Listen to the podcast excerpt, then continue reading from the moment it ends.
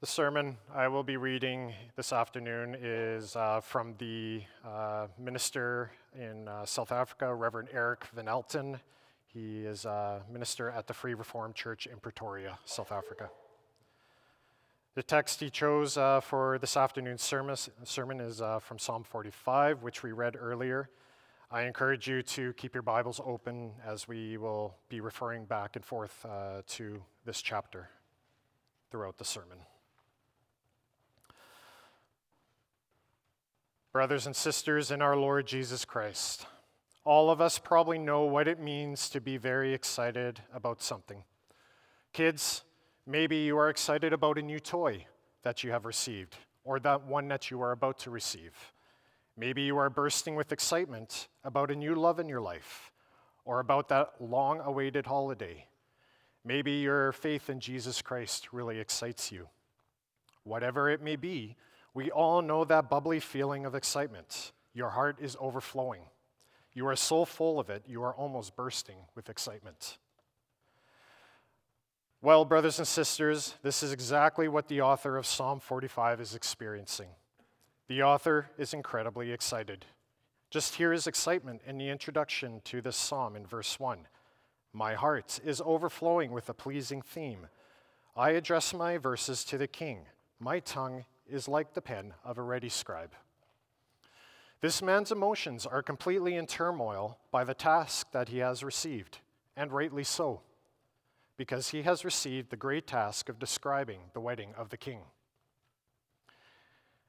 And if it was only the wedding of an earthly king, that would be what that would have been great in itself. But this is about much more. This is about the heavenly wedding in which the divine bridegroom, Jesus Christ, takes his bride as his church. The author of this psalm can feel that this is about much more than a royal wedding. He is not treating a theme among many others on which you can write a little poem. No, he is treating the theme among all themes. His poem is about the ultimate purpose of history, the story of all ages. King Jesus, who gathers his bride for eternal life. No wonder that the author becomes emotional. His heart is overflowing with words about the royal wedding of the divine king. And as a result, it is a wonderful song of love. Look at the introduction to the psalm, a wedding song like no other. And we today may sing along with the same emotion. We don't sing Psalm 45 as a meaning, meaningless Old Testament song, but we sing it as participants in the marriage between Christ and his church. We sing this song as one of the partners in the marriage. This is then the call of Psalm 45. Join in the wedding song for the king, because in the first place we will see the bridegroom is unbelievably great, verses 2 through 9. The bride is unbelievably beautiful, verses 10 through 15. And in the third place, the future of this marriage is unbelievably rosy, verses 16 and 17. Now, brothers and sisters, turn with me in your Bibles and we'll refer back to verses 2 through 9. There we read, You are the most handsome of sons of men. Grace is poured upon your lips. Therefore, God has blessed you forever. Gird your sword on your thigh, O mighty one, in your splendor and majesty. In your majesty, ride out victoriously for the cause of truth and meekness and righteousness. Let your right hand teach you awesome deeds. Your arrows are sharp. In the hearts of your king's enemies, the peoples fall under you. Your throne, O God, is forever and ever. The scepter of your king is a scepter of uprightness. You have loved righteousness and hated wickedness. Therefore, God, your God, has anointed you. With the oil of gladness beyond your companions, your robes are all fragrant with myrrh and aloes and cassia and your ivory palaces string, uh, from your ivory palaces stringed instruments make you glad. Daughters of kings are among your ladies of honor.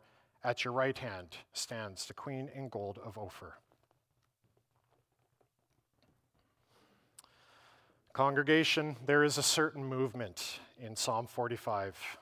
And to understand this movement, we must first understand something of the marriage customs of biblical times. On the day of the wedding, it was custom that the friends of the, of the and the following of the bride would gather at her house, where she would be preparing herself with the most beautiful clothing and jewelry. At the same time, the following of the groom would gather at his house. Now, when everything was ready, there would be a festive march. The groom and his following would march through the streets and go fetch the bride at her house. So they would move from his house to her house. After the groom met his bride, there would be there would follow a second march. The whole group, the groom, bride, their family and friends, would march back to the groom's house. And there a big wedding feast would be held, a feast that sometimes took a week, sometimes even two. Now, brothers and sisters, keep these different movements in mind as we deal with Psalm 45. Let us now look at the first movement the groom going to fetch his bride. In verses 3 through 10, we find the author's praise of the great king. It is as if the author is singing the praises of the king like a public announcer, all along the route which the king and his following are taking to the bride's house. On the first level, this is, of course, an indication of an earthly king. It is generally accepted that the king, or that the wedding of King Solomon with uh, the princess of Egypt is described here. But the praises of the author is as, is as of such a nature that we have to look further than the earthly king. There are, uh, there, things are said here that are only applicable to the heavenly king. So, in the end, the description is about King Jesus. King Jesus is indeed the one who, according to verse 2, is the most excellent of men, most excellent and most beautiful. No, not from the outside. Isaiah in chapter 53 of his prophecy does not say for nothing that the servant of the Lord has no form or comeliness, that he has no beauty, that we should desire him. From the outside, there was something special about our king. But he was most excellent because the Lord has blessed him with blessed lips, just as seen in verse 2. Grace is poured upon your lips. Yes, King Jesus has blessed lips, meaning he speaks wonderful words which give life to people. Therefore, his beauty is in his message. And the Bible clearly attests to that. Think of the time when Jesus was still on earth. He spoke with an authority and beauty which even amazed all his enemies. So much so that when the Pharisees and scribes sent soldiers to arrest Jesus, they came back with this message No one ever spoke like this man. John 7 46. In another instance, when the crowd started leaving him, Jesus asked his disciples whether they also wanted to leave. And then Peter answers on behalf of all of them Lord, to whom shall we go? You have the words of eternal life. John 6, 68. Jesus' words had the power to calm the storm, to drive out demons, to make people alive. And just as we read in John 4 last Sunday, where Jesus and the Samaritan woman were at the well, to bring men and women who were caught up in their own sin to life. With beautiful words, this bridegroom came to fetch his bride. But Jesus did even more with his words because this king also had to fight for his bride. King Jesus left his heavenly home and came to our earthly home to battle against the enemy, sin, and death. So when the author says in verse 3, Gird your sword upon your thigh, O mighty one, then he refers to the double edged sword of his word. Verse 5, where he refers to the arrows, they're the sharp arrows of his word that hit his enemies in the heart. And he does not fight a military battle. No, he fights for truth, for humility, and righteousness. Verse 4. This is the way in which Jesus triumphed over his enemies during his life on earth. From a physical point of view, Jesus' Jesus' enemies conquered him, they judged him, and killed him. But in terms of truth, humility, and righteousness, Jesus won the battle. His throne is forever and ever, as seen in verse 6 and he continues to love righteousness and hate wickedness, as seen in verse 7. And because he conquered his enemies, therefore he can now marry the bride whom he earned during the battle. a bride born out of the Word. With his beautiful words, his words of life, he won her love. And his death on the cross was like the dowry, the bride's price, that he paid for her. Even more, the author uses images that suggest that Jesus' death almost became like his wedding garment. It is as if he clothed himself with death, so that his bride could see what he had done for her. Therefore, when the author of Psalm 45 says in verse 8, All your garments are fragrant with myrrh and aloes and cassia, then what we understand is exactly what Nicodemus did with Jesus' body. He bombed it with a mix of myrrh and aloes. You can read this in John 19 39. Jesus, is, Jesus dressed himself with the clear signs of his suffering in order for the bride to see this is how much I love you. Brothers and sisters, what a wonderful song of praise to the bridegroom. Not through power or violence, but through the Spirit of His word, He came to conquer His enemies, to establish His throne forever, and to fetch His bride. Who does not want to be a partner in this marriage? Who would not want to be the king's bride? Everybody wants to be part of this occasion. As it says in verse 9, daughters of kings are among your ladies of honor. At your right hand stands the queen in gold of Ophir. Everything and everyone is ready. The king has arrived at the bride's house. Now it is time for the bride to make her, her appearance. And that brings us to our second point. The bride is unbelievably beautiful. So let's turn again to our Bibles, brothers and sisters. We'll look through 10, read uh, verses 10 through 15.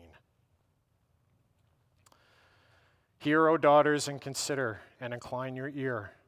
Forget your people and your father's house, and the king will desire your beauty. Since he is your Lord, bow to him. The people of Tyre will seek your favor with gifts, the richest of the people. All glorious is the princess in her chamber, with robes interwoven with gold. In many colored robes, she is led to the king, with her virgin companions following behind her. With joy and gladness, they are led along as they enter the palace of the king. Thus far. The king and his following has arrived at the bride's house.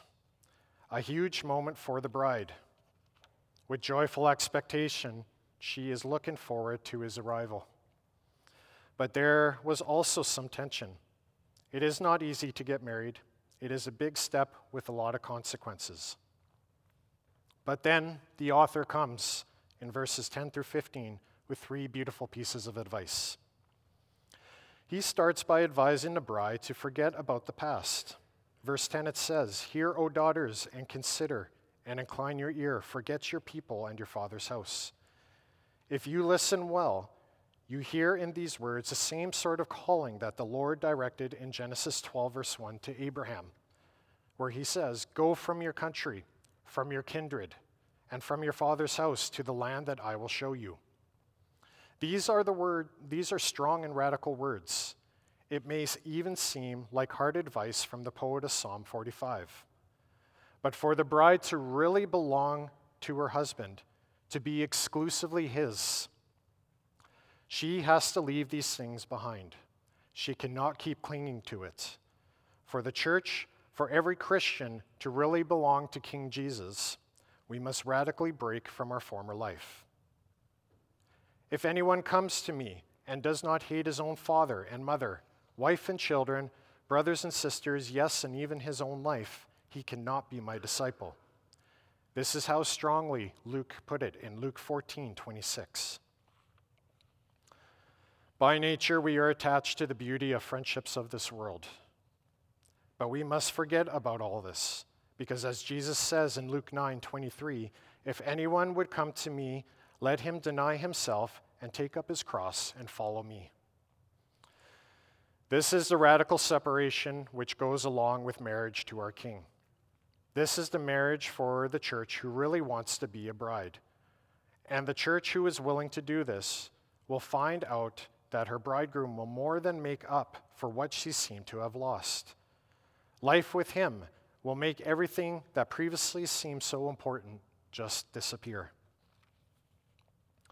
To love Jesus Christ means to break from our former life. The old life cannot keep controlling our lives. You cannot keep clinging to the sins in your life.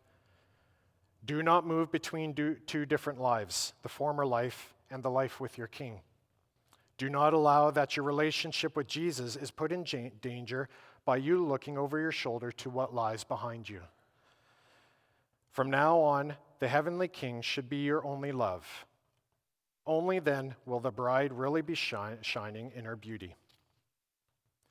The next piece of advice from the poet to the bride is therefore to only focus on the king and honor him.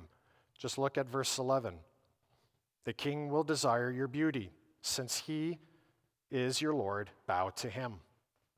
This is something else than these immoral love stories we read in books and magazines and the things we see on TV. And this has nothing to do with an outdated view on marriage, where the husband is the master and the wife has to serve him. No, this is about a holy marriage in which the divine love of the groom for his bride and the humble reverence of the bride for her groom are kept intact. For the bridegroom loves his bride, he desires her, he cares for her like his own body. He lets her share in the goodness of God. And in response, she honors her husband and she worships him. The church has to worship Jesus Christ because he is our Lord and our husband. Congregation, this is the obedience that the heavenly bridegroom deserves because we have to remember we did not choose him as our husband. He chose us. He chose a bride who had no beauty in herself, like Hosea, who chose Gomer, a prostitute, to be his bride. Yes, that is what we were. We were that filthy. And to then be able to stand in the bride's room, preparing yourself, being beautiful, hearing how your husband is on his way because he wants you. What a miracle! is he that if he then desires you bow before him because he is your lord and then the last piece of, piece of advice from the poet to the bride is that he shows her to look forward to what the future holds for her as bride of the king. She will come to realize that her choice for this bridegroom was, def- was definitely the right choice. She already sees the love that the king has for her in verse 11 the king will desire your beauty. She sees the honor that she will receive, as seen in verse 12. The people of Tyre will seek your favor with gifts, the richest of the people. And she sees the joy that is awaiting her, as shown in verse 15. With joy and gladness, they are led along as they enter the palace to the king. What the church receives for answering to the Lord's love is unbelievable. Today, already, we receive new direction in our life because of the unity we have in Christ. Today, already, we receive all the riches of His grace that He has earned. And how wonderful will it be at His return? A glory that nobody has ever seen before. Therefore, don't look back, but look forward, for the marriage feast of the Lamb is coming. When the bride has finished hearing these pieces of, pieces of advice, she goes outside, determined without any more doubts to meet her waiting bridegroom. In all her splendor, in robes of many colors, she is brought to the king. Verse 14. This bride is unbelievably beautiful. And we know the beauty of a bride on her wedding day. Never on a Christian wedding day has there ever been a bride that did not look beautiful. The same applies to the church. When she leaves her old life behind and worships the Lord, her Lord and husband, then she is beautiful. No bride is more beautiful than the church of Christ. Is this how this congregation looks like? The call is very simple. Let us love our husband, Jesus Christ. Let us worship him the way he deserves to be worshiped. And let us leave everything else behind. And that brings us to our final point the future of this marriage is unbelievably rosy. So, verses 16 and 17, we read In place of your fathers shall be your sons. You will make them princes in all the earth. I will cause your name to be remembered in all generations. Therefore, nations will praise you forever and ever. Bridegroom and bride are now together, and together they go on the way to the house of the bridegroom. But, brothers and sisters, first they have to complete the route to the royal palace. First, they have to complete the journey. Yes, as bride, we are still on our way to that palace. A lot has to happen before the wedding feast can start. We can see in verse 16 where the poet again directs himself to the king. He pronounces a kind of blessing on the marriage. In place of your fathers shall be your sons. You will make them princes in all the earth. So, from the fertile love between bridegroom and bride, children will be born. Royal children will be the result of a relationship uh, between Jesus and his church, new members in the body of Christ. Every child born from believers is part of the bride of Christ. Christ makes them princes and princesses. But new members of the bride do not just come from the inside, but also from the outside. That is how it's supposed to be. That is why the author of Psalm 45 says in verse 17, I will cause your name to be remembered in all generations. Therefore, nations will praise you forever and ever. The poet has the desire that the crowd that is on its way to the feast, that crowd will grow. That more and more people will be added from all nations to sing the glory of the King. Is this also the desire of uh, our desire congregation? Do we actively contribute so that the nations of the earth will praise God?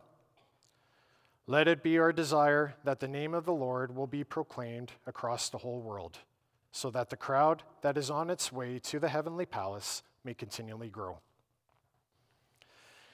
It is a beautiful it is beautiful to think of our life as bride in this way. Jesus in front of us, and a huge crowd following behind him. A crowd that is ever growing through the proclamation of the gospel. All are looking forward to the feast that will be held at the bridegroom's house. In fact, it will be the king's palace. That is where we are headed. There, the wedding feast will be held for a week, maybe two weeks, not even close. It will be a week, or it will be a feast that will never end and will never wane in joy and our intensity. Are we looking forward to that feast, brothers and sisters? Jesus first came to this earth to bind us, his bride, to him. But he will come for a second time to take us with him forever. Are we ready for his return? Let us grab onto our bridegroom. He is the only certainty we have on our journey through life. He is our only comfort in life and in death, as we profess in Lord's Day 1. Only together with Him we have a, a wonderful future.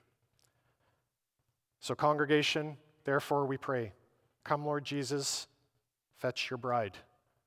Come, Lord Jesus, let the feast begin. Come, Lord Jesus, Maranatha. Amen. Let us respond to the reading of his word by singing hymn 52, all five stanzas.